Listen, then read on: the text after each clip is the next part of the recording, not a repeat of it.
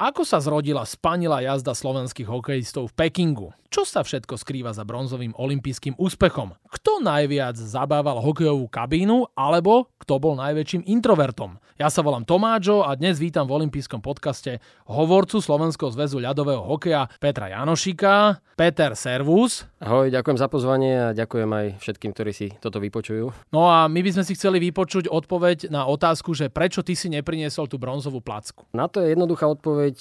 Realizačný tím, teda celý ten tím, ktorý stojí za hráč hráčmi bronzovú medailu na Olympiáde nedostal, lebo na Olympiáde sa medaily RT nedávajú. Dávajú sa len na majstrovstvách sveta. To je trošku iný turnaj, to je pod hlavičkou IHF, toto je pod hlavičkou MOV a tam majú medaily len športovci za ten športový výkon. RT nemá, ale my dostaneme, nazvime to pamätnú repliku časom. Keď budeš mať, tak potom odfotíš, pošleš. Áno. Presne. a potešíme sa spolu s tebou. No tak povedz, ako si si užíval, my sme teraz plní tých e, pozitívnych euforických dojmov. V týchto dňoch sme mali aj, dá sa povedať, že plné Bratislavské námestie SMP. Ty za ten čas, čo si hovorcom SZLH, tak toto bola taká tvoja prvá úspešná veľká akcia, nie? Áno, ja som od 2017. na tejto pozícii a konečne som si aj ja užil takýto úspech. Keď som išiel robiť na hokejový zväz, tak mi bývalí kolegovia hovorili, že priprav sa na to, že už tam nejaký ten úspech asi nebude, že to bude skôr o tom e, trápení sa a o tom komunikovaní tých neúspechov. A som rád, že sa to podarilo zvrátiť alebo zmeniť. A nie, že sa to podarilo, ale podarilo sa to konkrétnym ľuďom a tí myslím, že boli za posledné dni často spomínaní a to je Miro Šatan a Craig Ramsey a to je ich zasluha v prvom rade. Ale potom samozrejme aj všetci hráči a ten realizačný tým, ktorý sme už spomínali, tak majú na tom nesmierne veľký podiel. Vlastne Miro Šatan veľmi pekne povedal, že on začal misiu slovenský hokej a tá bola súčasťou misie Peking. Aj my sme boli e, takou súčasťou tohto celého projektu, lebo my sme mali olimpijský festival. A v tých prvých dňoch, keď sme boli na Štrbskom plese, tak sme premietali live zápasy. Tam bol live stream a sme dávali zápasy Fínsko a Švédsko. Musím povedať, že tí ľudia na tom mini námestičku na Štrbskom plese boli veľmi takí sklamaní. Potom sa niečo zmenilo, prišiel zápas s Lotyšskom a kde nastala taká tá rozhodujúca zmena, že ten tým sa potom tak nejako chytil? Samozrejme súvisí to aj s kvalitou súperov. Áno, tam by som začal, že len málo ľudí na začiatku čakalo, že s Fínskom alebo Švedskom na úvod turnaja po tej strastiplnej ceste prípravy, že by sme urobili nejaký výsledok. To asi málo kto čakal a aj to tak dopadlo. A tá nálada v kabíne po dvoch prehrách a ešte po takom slabšom výkone by som povedal, že nebola ideálna, čo je normálne, čo by bolo v každom týme a bolo to aj v našom. Ale potom eh, si chlapci sadli, sadol si aj trénerský štáb s nimi, povedali si nejaké veci, Myslím si, že tam sa veľa vecí zmenilo. Nepovedal by som, alebo možno vyvrátil by som tie také reči, ktoré sa šírili za kulisím, že chlapci sa hádali a potom sa udobrili, alebo že im tréner na nich nakričal. To vôbec nie je pravda. Keď je tým, tak si musí sadnúť, dajú si vedieť, kto má akú úlohu a aj to medzi riadkami vycítia a občas to pomôže a ide to k lepšiemu. Teraz to vyšlo. A hovorí napríklad, keď sa ti niečo nevydarí, niečo také rozhodujúce aj tréner Remzi, lebo my nevieme, aká on je povaha. Tak je to Kanaďan. Kanaďania majú DNA hokejového od malička každý jeden, či je to muž alebo žena. Čo on im hovorí v kabine? Je kredo hokejové, že z kabíny sa nevynáša. No ale teraz v podcaste to musíš vyniesť. Jasné, jasné. No, vlastne v kabíne je rovnaký ako v bežnom živote. Je nesmierne pokojný a srší z neho ten pokoj a rozvaha a skúsenosti. Už na to má právo a myslím si, že oprávnenie tie skúsenosti, ktoré má, sú nenahraditeľné a asi málo hokejových expertov je na svete s tou kapacitou, ktorú on má. A som rád, že je tu pre slovenský hokej, že pracuje pre slovenský hokej, ale aj pre ľudí, ktorí sú okolo neho je obrovskou inšpiráciou a to nehovorím nehovorím teraz ako kliše, ale hovorím to ako fakt. Pre mňa je to človek, ktorý mi dal viacero rád do života, ale aj do profesného života, s ktorým sa viem aj porozprávať ako s kamarátom a taký aj v kabíne, taký aj k tým hráčom. Jednoducho vie povedať aj ostro, vie povedať priamočiaro, otvorene, kamarádsky, usmiať sa, ale nikdy som ho nepočul zvýšiť hlas. To bez debaty. Aj keby som lovil v pamäti, fakt by som nenašiel situáciu, kedy by zvyšoval hlas. A nebolo to takto ani teraz. Povedal tým chlapcom v kabíne jednoducho, že tam e, sa musia niektoré veci zmeniť. Herne to sa podarilo. Tí chlapci si potom sadli sami, bez e, trénerov, tiež si povedali niečo, ja som tam prítomný nebol, tam nebol prítomný nikto, iba samotní hráči a tak to má byť. Aplikovali to, to čo im asi Craig naznačil a vyšlo to. Áno, vyšlo to a po tých nevydarených úvodných zápasoch, keď sme už aj porazili Lotyšov, tak my sme stále vedeli, že budeme hrať ten štvrtý zápas. Taký bol forma turnaja, že sme vedeli, že bude 8 finále, kvázi baráž o štvrťfinále. Aj tak sme nemuseli nejako panikáriť. Áno, ja som aj zachytil také správy po tom víťazstve proti Lotyšsku, že, alebo po tom víťazstve nad Američanmi až dokonca, že aký je ten Craig vynikajúci stratég. Vypustili sme úvodné dva zápasy, aby sme ušetrili sily. Čo je vlastne až na úrovni konšpiračnej teórie a nie je to pravda, lebo Craig ide za každým, do každého zápasu s tým, že zvíťaziť a streliť čo najviac gólov. Bez ohľadu na to, či hráme proti Lotyšom, Koreji alebo Švédom. Myslím si, že každý to mal tak trošku od, od začiatku v hlave, že ten štvrtý zápas bude až kľúčový, respektíve od toho štvrtého zápasu musíme začať vyhrávať. Nemyslím si, že sa tým riadil niekto v týme, ale chvála Bohu ten formát bol taký, aký bol a nakoniec sme ho ani nepotrebovali, pretože sme boli v základnej skupine tretí. Keď hovoríme o tom štvrtom zápase, Nemčuri dostali štvorku, Patrik Rybar e, vychytal čisté konto, tá hra bola výborná, už tam bola prvá taká tá nádej, ten optimizmus, že ale však tí naši sú výborní. Prešli sme tým zápasom, ktorý sme potrebovali a videli sme, že máme tú kvalitu. Čo viacej si môžeme už prijať a želať pred štvrťfinále, keď sme ukázali takýto krásny zápas. Si myslím, že to bol ten zápas, ktorý nás vystrelil hore, lebo zápas s Lotyšskom bol viac menej, ja to nechcem uraziť Lotyšov teraz takou povinnou jazdou. A Lotyšsko je stále pre Slovensko super, rebríčka IHF, ktoré je nižšie. Tých sme museli poraziť, ale potom Nemci sú v súčasnej dobe možno na trošku inej úrovni, čo sa týka systému a financovania a tak ďalej, športovej úrovne. Takže tam už sa s nimi začíname rovnať, alebo nás v ostatných rokoch, posledných rokoch aj trošku predbehli. Takže keď sme porazili papierovo lepšieho supera, čo Nemecko bolo, tak to nás vystrelilo, ale to my sme hrali len svoju hru. Ten systém, ktorý Craig Ramsey priniesol do slovenskej reprezentácie, jednoducho chlapci len splnili to, čo od nich Craig chcel a takto to vypalilo na tom ľade. Plus samozrejme ešte sa pridali niektoré faktory, ktoré netreba popierať a to je kvalita určitých hráčov v tom týme. Tá kvalita tam musí byť, lebo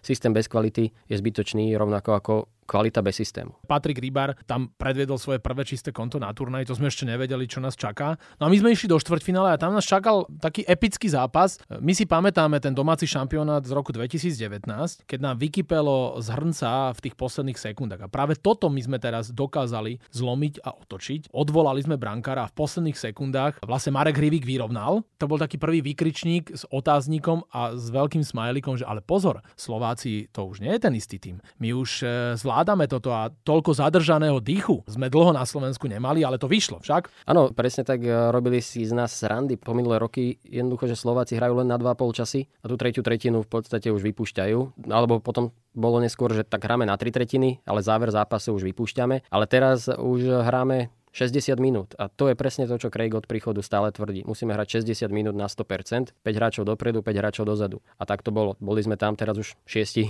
na tom ľade bez Patrika Rybára a vyšlo to. Áno, a vyšli nám potom aj samostatné nájazdy. Ja som od začiatku tvrdil, že my cez samostatné nájazdy suverene musíme prevalcovať Američanov, že máme lepšieho brankára. Presne, brankár bol kľúčom k úspechu, to asi povedal každý hokejový expert, ktorý hodnotil nielen ten zápas štvrtfinálový, ale celé pôsobenie naše na Olympiáde. Ja som mal, dovolím si neskromne tvrdiť, že najlepší výhľad na e, víťazný nájazd Peťa Cehlárika, lebo som stál priamo za plexisklom, lebo za mnou už bola mixzona, kde sa e, robia rozhovory s médiami a ja už som bol na konci zápasu pripravený tam operovať, ale ešte na jazdy som si prišiel pozrieť k ľadovej ploche a videl som ten gól a v momente mi napadlo, že chlapčia, že my tu budeme na tom turnaji až do samotného konca. A to som zatiaľ nezažil na žiadnom turnaji a to bolo, to bolo krásne. No a potom prišlo Fínsko a semifinále, kde sme prehrali, ale stále sme mali pokus číslo 2, čiže zápas o bronz. To bol asi najlepší náš zápas na celom turnaji, lebo takto valcovať favorizovaných Švédov, ktorí majú naozaj prepracovaný ten systém. Tri korunky vlastne my sme k ničomu nepustili počas toho zápasu. Keď som sa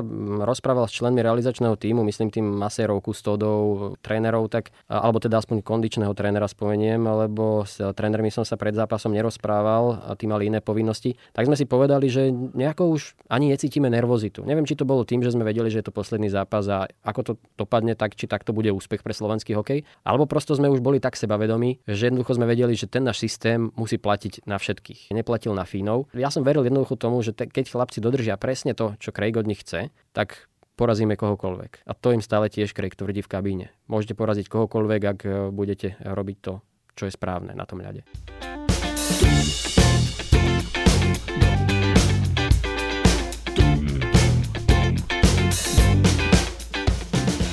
Áno, vyhrali sme nakoniec 4-0. Patrik Rybar druhé čisté konto. Už sme vedeli, že to bude suverene najlepší brankár na turnaji. Nehovoriac o tom, že Ďuri Slavkovský buchol dva góly. To sme zase vedeli, že máme najlepšieho strelca. A povedz, čo sa dialo po tom bronzovom zápase? Svet obleteli, videá, proste pooblievaný Craig Ramsey v šatni, veľké skandovačky, skákačky, oslavy. To ani neviem opísať, možno to človek docení až po určitom čase. Ja si len pamätám, že po treťom góle sa už všetci radovali, ale Craig Ramsey na všetkých zakričal, že pozrite sa na svetelnú tabulu. Ešte je minúta 30, ešte nie je koniec, takže všetci sa vrátime, upokojíme sa a ideme bojovať ďalej. Ale po štvrtom góle už bolo aj na Craigovi vidieť, že to už nemôžeme stratiť. Ja si len pamätám, že som povedal chlapcom, ktorí stali okolo mňa, e, maserom a kustodom, že dajte si dole rúška, lebo ide sa písať história a nemôžeme byť zakrytí. Tak sme si dali dole rúška a začali sme sa tešiť aj my na tej striedačke. Zablahoželali sme v prvom rade hr- trénerom a potom sme sa potešili aj s hráčmi, aj medzi sebou a e, zvyšok je už len e,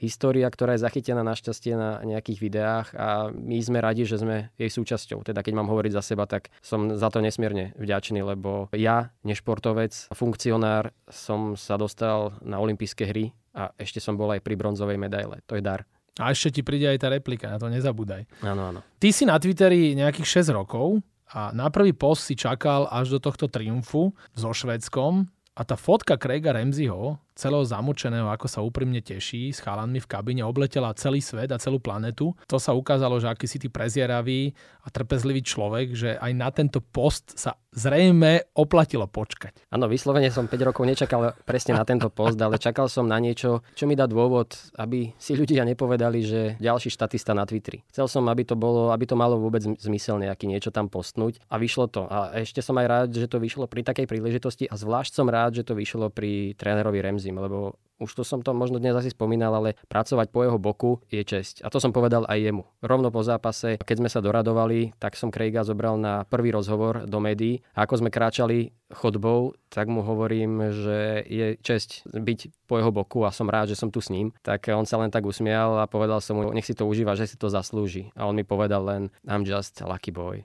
On je, je to skromný človek. Áno, áno. Tak bola to krásna emócia. Dajte zákulisné infošky, že kto bol najväčší zabávač v kabíne, kto bol najväčší introvert. Ja tuším, že pojeme k nejakému brankárovi. DJ-ský pult čo som zachytil na tom námestí SMP, keď sme sa ich pýtali, že to mali viacerí na starosti. Tak ako je to? Áno, DJ-ov sme mali asi troch v kabíne, na čele s kapitánom Marekom Hrivíkom, ale sekundovali mu Marko Daňo a na ľudovú nôtu hral eh, Libor Hudáček. A na to mi viacerí povedali, že to sme ho museli potom stopnúť, lebo to tam boli také kolotočariny. Vieš?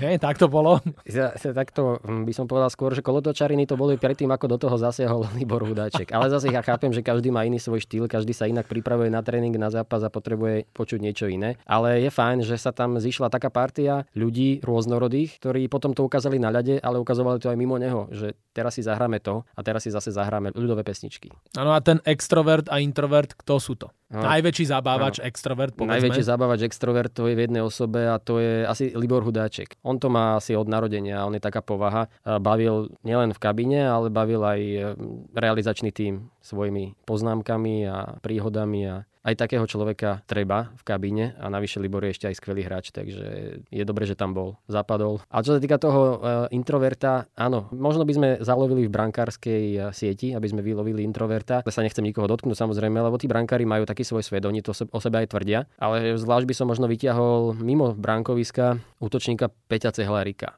nie je to vyslovene introvert, ale nepotrebuje sa prezentovať nejakými výstrelkami. Slovo, ktorého by ho vystihovalo je, že je neskutočný profesionál. Asi som v hokejovej kabíne nestretol väčšieho profesionála ako je on. Všetky veci má usporiadané presne, chodí v predstihu na tréning, na zápas a chodí čo najneskôr, lebo má svoje zaužívané metódy, ktoré chce dodržať, postupy, rozcvička, prezliekanie, úprava, príprava, všetko k tomu patrí a aj mimo ľadovej plochy, mimo kabíny je veľmi poriadku milovný a na raňajkách ho stretnete ako prvého, lebo tak je on zvyknutý, nevyspáva. Aký bol kapitán Marek Hrívík? On si vlastne poctivo odrel tú svoju kariéru. Ja viem, že on bol veľmi dlhý čas na farmách v NHL, ako keby taký zabudnutý typ.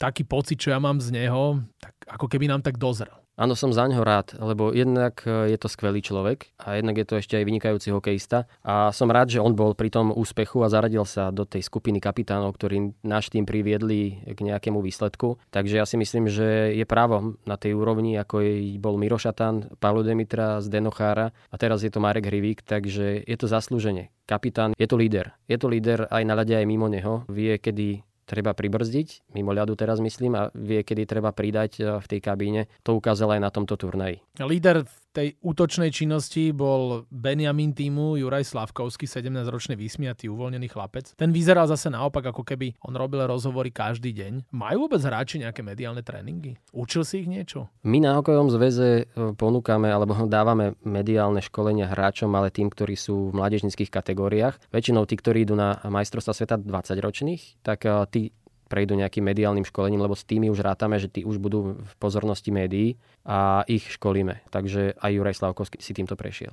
Čo ich tam učíte? Že prosím vás, keď sa vás pýta čokoľvek, hoci aký novinár a redaktor, nezačnite vetu tak určite. Tak? To, uh, určite? Evidentne, evidentne, to, evidentne to učíme málo, alebo málo to prizvukujeme, ale to je už taká fráza, ktorá je úsmevná. Je to kliše, ktoré neotravuje, ale vyčaruje úsmev. Ja často hovorím chlapcom, ktorí ktorí sa mi stiažujú, že tí novinári majú také, také otázky a hen také otázky a otravné a zlé, tak ja ich učím v prvom rade, že ty nerieš otázky, ty rieš odpovede. A to sa ich snažíme aj na tom školení učiť, aby vedeli odpovedať. Áno, niekedy aj nejakú frázu, ktorá im tým novinárom nič nepovie, ale on si splní tým účel, že odkomunikuje. Dôležité je pri tých profesionáloch, ktorými sa hokejisti postupne stávajú, aby nezanedbali tú komunikáciu, ten kontakt s novinármi, lebo to je súčasť toho biznisu hokejového, ktorý tu bude a bol vždy. Netreba ich nejako haniť novinárov, skôr ich treba využiť vo svoj prospech. O Jurajovi Slavkovskom by tiež nikto nič nevedel, keby tam neboli médiá. Takže treba ich rešpektovať a tie otázky možno neriešiť, skôr sa sústrediť na odpovede. Dostanem zlú otázku, ja im stále hovorím, veď ty môžeš odpovedať, čo chceš. Povedz, čo chceš, na čo máš chuť a ostatné nerieš. Nerieš, čo sa ťa pýtajú, rieš, čo ty povieš. A samozrejme v dnešnej dobe učíme mladých hokejistov aj komunikovať na sociálnych sieťach. To je myslím si, že veľmi dôležité a ja by som bol možno rád, keby sa tieto veci aplikovali do škôl a už tam by sa učili kriticky pristupovať k médiám, komunikovať v médiách, pracovať so sociálnymi sieťami, lebo to je dôležité.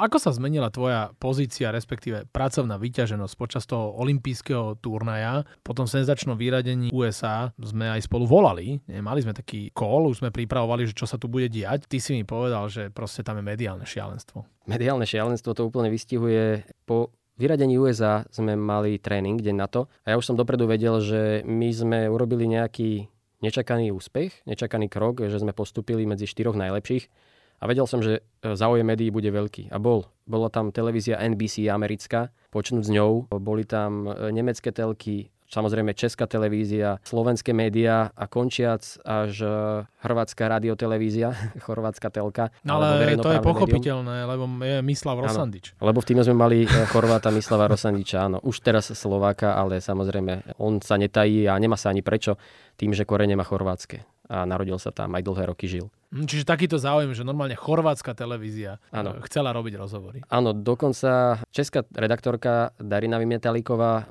bola pri komentovaní nášho zápasu, teda na tom novinárskom štande a počula, ako Chorváti komentujú náš zápas a každé desiate slovo bolo Mislav Rosandič. Takže samozrejme, že ich to zaujalo. Chorvátsko nie je až vyslovene taká eh, zimná krajina, my ju vnímame skôr ako letnú krajinu, ale ich záujem o športovcov bol a v našom týme tiež, našťastie. Takže áno, ten záujem eh, médií bol veľký a čo sa týka mojej práce, vždy na tých, takýchto turnajoch musí ísť človek na doraz, každý v týme, od eh, maserov, kustodov, hráčov, trénerov až končiac mnou, ale s tým tak vždy rátam. Smiešné je, že ja si vždy na tomto turnaji poviem, že no dobre, tak toto musí byť môj posledný turnaj, lebo ja už to nedávam. Ja už nevládzem ani fyzicky a niekedy to ne, nezvládam ani psychicky pracovať s tými novinármi a s hráčmi, ale po tomto turnaji som si povedal, že ako dobre, že som zotrval. Ty aj konzultuješ s niekým, chcú nejakého hráča a ty ho tam hneď posunieš? Alebo s niekým toto celé odkomunikuje, že áno, nie? Komunikujem to väčšinou s tým konkrétnym hráčom, alebo ak už je nejaký väčší záujem alebo nejaký problém, tak to komunikujem s generálnym manažerom. V tomto prípade Miroslavom Šatanom alebo o tom Haščakom. Vtedy sa nejako dohodneme na nejakom postupe, ale v takýchto turnajoch väčšinou negatívne veci neriešime. Negatívne otázky alebo negatívne požiadavky. Skôr to ide o to, že je len veľký záujem a my to musíme nejako korigovať korigovať. Naučil som sa, že v mixzone, kde sú novinári a hráči, tak ja tam nikdy nebudem za toho dobrého, lebo vždy prosto budem ten, ktorý nechal toho hráča dlho dusiť a hráč je nahnevaný, alebo ten, ktorý zachránil hráča pred otázkami, ale zase novinár je nespokojný, lebo sa nemohol pýtať. Takto to jednoducho je, ale v prvom rade som tam preto, aby som chránil tých hráčov. Až v druhom rade som tam preto, aby som bol spojkou novinárov a preto to jednoducho tak vnímam. Snažím sa, aby tí hráči tam neboli dlho, hlavne keď majú za sebou ťažký zápas, hlavne keď majú za sebou dva zápasy po sebe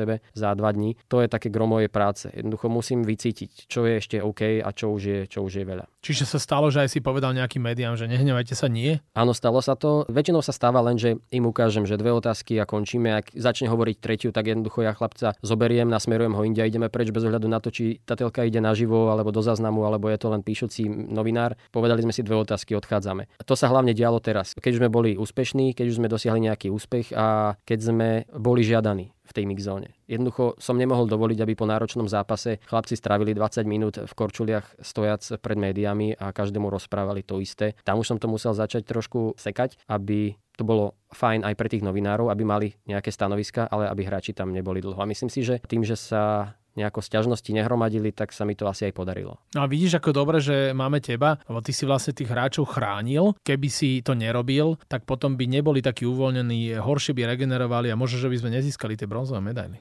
Áno, ja stále tvrdím, že ja som v tom realizačnom týme, ja mám na tom úspechu celého týmu asi najmenší podiel, ale asi z takýchto neviditeľných krokov tam určite je aj moje prispenie, teda dúfam. Ale musím povedať, že ja som v tejto pozícii od roku 2017, čo už je nejaký ten rok, ale stále je to nič v porovnaní s niektorými zahraničnými mediálnymi manažérmi. Spomeniem možno len Davea Fishera z Ameriky alebo prosto nejakých švédskych, fínskych mojich kolegov, ktorých ja pozerám, keď my nehráme zápas, tak sa chodím do Mixzony pozerať, ako oni pracujú a od nich som odpozoroval to také striktné jednanie s novinármi, že jednoducho dve otázky a končíme, alebo vy nebudete mať k dispozícii tohto hráča. My sme malé Slovensko a máme dobrý vzťah s novinármi a ja sa snažím mať. V tej Mixzone im nemôžem vyhovieť, takže tam musím byť na nich tvrdý alebo prísny to je to správne slovo. Odpozorovávam to od týchto skúsenejších eh, harcovníkov. Juraj Slavkovský bol MVP, najproduktívnejší, najlepší strelec a najmladší hráč. A musel on zbierať puky? Áno, to, to je... Bez, bez ohľadu na to, Bez že... ohľadu na to je to najmladší člen týmu a tá povinnosť mu ostáva, ale ponovom už eh, v tom týme je taká dobrá nálada, že jednoducho ostanú na ľadovej ploche aj mladší, aj starší, dokonca aj tréneri ostávajú niektorí, asistenti trénera. Tí potom hrajú kameň, papier, nožnice o tom, kto bude zbierať puky a už to padlo aj na Jana Lašaka, už to padlo aj na Andrea Podkonického, takže nie je to vždy len Juraj. Čiže dobrá nálada v týme, takže nemôžeme si myslieť, že by niekto Jurajovi Slavkovskému chcel z tých starších hráčov ublížiť, že by bolo nejaké šikanovanie. Že podľa mňa len tak v rámci srandy. Ja si myslím, že v rámci takej zdravej pohody. si to ale musel si odskákať. v mnohých smeroch. Vy ste si tam odskakali všelijaké veci a boli také vtipné výroky. To len svedčí o tom, že aká bola tam perfektná partia. Libor Hudáček povedal po zápase z USA e, Mirovi Šatovi, že Šárky však nemôžeme prehrať s americkými vysokoškolákmi, alebo Peter Cehlárik pred tým rozhodujúcim nájazdom to zrejme adresoval Ďurovi Slavkovskému, Ďuri backhand forehand goal a potom bol perfektný Ďuro Slavkovský, čo povedal, že so Švedskom, že on by dal gól aj z toho bufetu, keď čaká na hotdog. Boli ešte nejaké iné výroky, alebo ktorý sa tebe najviac páčil? Lebo Libor Hudáček napríklad, no je na tom pódiu s nami, s Marcelom, proste on dával ešte ďalšie perly, vieš, v súvislosti s Patrikom Rybárom. Áno, oni to majú v sebe niektorí tí hráči, oni povedia niečo do médií a myslia to úplne normálne, ale vyznie to, vyznie to vtipne pre tých fanúšikov a to je fajn, že máme aj takýchto hráčov lebo potom sú aj hráči, ktorí jednoducho len sucho skonštatujú, venujú sa len tej športovej stránke, ale tiež to majú len v sebe, takže, ale viac majú novinári radi tých hráčov, ktorí povedia aj nejaký Áno, taký bon áno, áno, vtipný výrok, tak samozrejme dávať góly z bufetu, keď čakáš na hodok, to je podľa mňa krásne. Asi možno tento by som vystihol, lebo ten gól znamenal veľa a Juraj ho zhodnotil len tak, že o nič nešlo. Ale asi taký Juraj asi aj je. Jednoducho on to berie tak, ako to život prináša. Aj tú svoju slávu, aj ten svoj e, športový výkon. Nie je na ňom vidieť vôbec, aby bol uletený, aby bol niekde vo hviezdách. Práve naopak drží sa pri zemi a myslím si, že to je zásluha jeho trénerov a rodičov. Ja som videl, čo otec povedal pred tým zápasom o bronz so Švedskom, že mu napísal Juraj, že urobíme ich dva gole, dám. Hm. Že aj to sebavedomie asi má také úplne triezvo nastavené. Áno, tak by som to povedal, že triezvo nastavené. A keď už si sa pýtal na tie výroky, tak ja by som možno vypichol výrok Mislava Rosandiča pred zápasom o bronz, ktorý povedal a vystihol to úplne atmosféru v našom týme. Povedal, nikto nechce bronz viac ako my. A to je asi to, čo nás eh, nakoplo smerom dopredu, ale nie hlavne to, ale čo vystihuje tú našu snahu na turnaji, pretože týmy ako Švédsko, Fínsko, Rusko si chodia na tieto turnaje po titul. My sme skromný národ, ktorý chce úspech v akejkoľvek podobe. A za posledné roky nám stačilo to, že bolo na našej hre vidieť, že sa zmenila a že vieme hrať s najlepšími. A som rád, že prišiel aj úspech v takej podobe kovového charakteru. Som rád za Craiga Ramseyho, že ho dosiahol on a je to také zadozučinenie za tú jeho prácu. Miro Šatan šéf SZLH, ale aj GM týmu, povedal v dojímavom príhovore ľuďom na námestí, aby si zobrali vzory z našich hokejistov. Je toto rozhodujúci odkaz, okrem toho, že slovenský národ sa konečne spojil? Sme nečakali, že proste v Síme príde toľko ľudí na námestie. Bolo pekne vidieť, že námestie sa zaplnilo z nejakého pozitívneho dôvodu, alebo videli sme za ostatné roky, že sa zaplnilo aj z iných dôvodov, ale sme radi, že sa nám podarilo spojiť ľudí, priniesť im trochu radosti po tej pandémii. A ako to Miro myslel, nech to myslel akokoľvek, ja si myslím, že si každý vie z toho úspechu zobrať svoje do života, pretože tým, ktorý prehrá úvodné dva zápasy a je odpisovaný, nakoniec dosiahol úspech. Ja si myslím, že to môže byť inšpirácia pre mnohých a ja hlavne verím, alebo my na hokejovom zväze veríme, že to bude inšpirácia pre tých začínajúcich hokejistov, korčuliarov, ktorí si zajtra budú obúvať korčule prvýkrát a že sa rozšíri tá hráčska základňa. Tie deti neodídu z ľadových plôch po prvých prehrách, ale že vytrvajú a budú raz nový Slavkovský, nový Hrivík, nový Cehlárik, nový Šimon Nemec. Títo hráči, o ktorých hovoríš, sa rozhodli, že oslavy budú len s fanúšikmi na tom námestí, o ktorom my hovoríme. Žiadne slávnostné audiencie u politikov, papalášov, dokonca ani k pani prezidentke nepôjdu. A bolo toto spontánne rozhodnutie? Spontánne rozhodnutie to bolo, ale nie z takého dôvodu, ako je možno prezentované, že my sme sa rozhodli politikov odignorovať, lebo oni ignorovali nás za tú pandémiu, čo sme prežili. Áno, je to obraz, každý nech si na ňo robí svoj názor, ale my sme sa tak rozhodli preto, lebo mali sme za sebou 15-hodinový let, 15-hodinový presun z Pekingu. Hráči boli unavení, nevyspatí, časový posun, dlho bez rodín. Jednoducho sme sa takto rozhodli, že fanúšikovia stáli za nami a my im to teraz chceme vrátiť, ale samozrejme my si ceníme každé pozvanie od e, vrcholových predstaviteľov tohto štátu, čiže to prezidentka, premiér, predseda Národnej rady, alebo ktokoľvek by nás pozval, my si to vážime, ale nemohli sme im tentokrát vyhovieť z časových dôvodov aj z tých dôvodov únavy, preto sme ich pozvali na ten spoločný obed, ktorý sme mali po prílete a myslím si, že je to takto fér. A prišli tam? Nakoniec neprišli, ale asi sa v súčasnosti vo svete dejú veci, ktoré si zaslúžia ich pozornosť viac ako oslavy. Čo nás mrzí, samozrejme my by sme ich tam radi videli. O tom, že či môžu nejako viac pomôcť športu na Slovensku, to je asi na inú debatu. Pozvali sme ich, pozvali sme ich preto, lebo sme ich tam chceli mať, ale neprišli a mali na to asi dôvody. Myslím si, že je vážne. Áno, my máme úplne iné dôvody, ale také pozitívne, lebo my už e, prognozujeme a myslíme na to, že v máji máme majstrovstva sveta v hokeji. Je to vo Fínsku, krajina tisícich jazier, naša obľúbená. Máme odtiaľ dva cené kovy, ten posledný z roku 2012 to bolo striebro a potom máme 2003, krásny bronz. Tak čo, môžeme zopakovať takéto oslavy už v takom príjemnejšom počasí? V prvom rade by som povedal, že je to krajina tisícich jazier, ale vyzerá to tak, že o chvíľku to bude krajina tisícich titulov a medailí, pretože systém, ktorý hrajú Fíni na ľadovej ploche. Na ten asi ešte nedozrel ani kanadský výber, ani slovenský výber a ani žiaden iný. Ale samozrejme sú aj oni zdolateľní. Ale je pre mňa neskutočne fascinujúce, ako dodržiavajú systém. Každý jeden hráč, každý mu verí, každý robí, čo má a potom sú na ľade neporaziteľní. Je jedno, či majú ligový výber, či majú zámorský výber, sú suverénni. V súčasnosti asi najlepší na svete. A či my môžeme niečo? Vždy, keď sme spravili nejaký úspech, tak potom e, mali fanúšikovia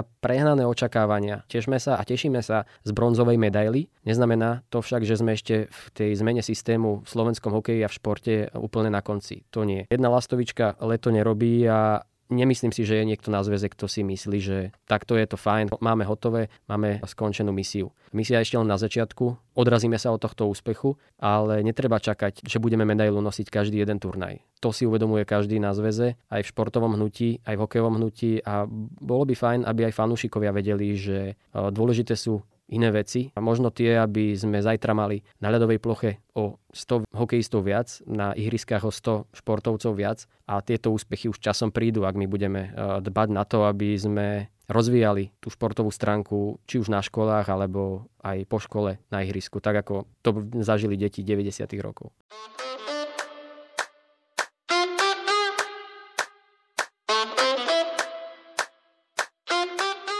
Olympijský podcast nám pomaly končí a nás čakajú posledné dve rubriky. Tou prvou, Peter, je rýchla desiatka. Čo najrýchlejšie a bez rozmýšľania si musíš vybrať z dvojce slov. Záleží, že čo tebe je bližšie. Napríklad, keby som ti povedal Popokate Petl alebo Etna, tak čo by si si vybral? Popokate Petl. A ešte ste aj krásne vyartikuloval. Ty určite robíš nejakého hovorcu, nejakého Snažím sa. vážneho zväzu. Tak, rozumieš rýchlej desiatke? Rozumiem. Ideme na to. Fínsko alebo Švédsko? Švédsko. Športový redaktor alebo zväzový hovorca? Zväzový hovorca. Kakao alebo horúca čokoláda? Horúca čokoláda. Zakázané uvoľnenie alebo offside? Zakázané uvoľnenie. Peter Nať alebo Kuko z horky, že slíže? Kuko.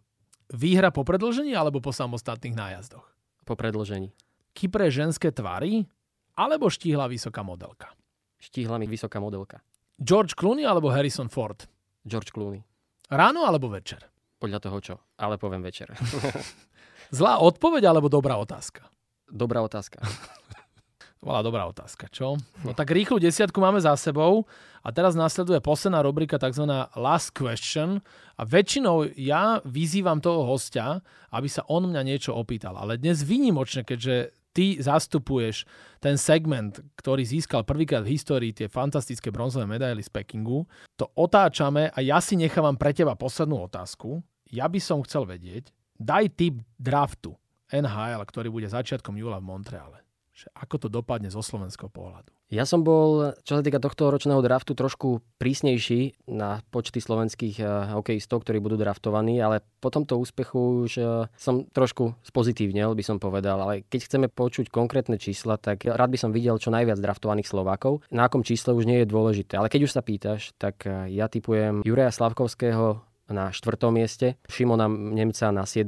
a Filipa Mešara na 16. Verím v počte draftovaných hráčov čo najvyššie, ale myslím si, že tento rok to bude 6. Ďakujem veľmi pekne. Našim hostom v olympijskom podcaste bol hovorca Slovenského zväzu ľadového hokeja Petr Janošík. Ďakujem pekne. Ja by som možno už len na záver povedal, že som si v úvode myslel, že to bude pre teba náročná úloha. Ja zvyknem odpovedať na otázky veľmi sucho a som bol zvedavý, že či sa ti podarí niečo zo mňa dostať a som rád, že sa ti podarilo. Som rád, že som tu mohol byť a dúfam už len, že si to niekto vypočuje a jeho to zaujme. Tak určite. Tak určite.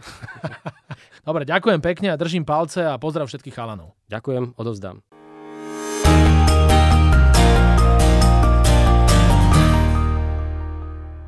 Tak dúfam, že sa vám tento olimpijský podcast páčil. Prihláste sa na jeho odoberanie vo svojej mobilnej podcastovej aplikácii na platformách Google Podcasty, Apple Podcasty a Spotify. Všetky olympijské podcasty nájdete aj na www.olympic.sk lomka podcasty. Teším sa na vás v ďalšom podcaste, pozdravuje Tomáčo, prajem všetko dobré, športu zdar, počúvajte nás aj naďalej. Olympijský podcast vám prináša exkluzívny partner Slovenského olympijského a športového výboru, spoločnosť Typos. Generálni partneri Toyota a 4F. Hlavní partneri Bila, SPP, CZ Slovakia, Allianz a partneri Matador a Štrabak.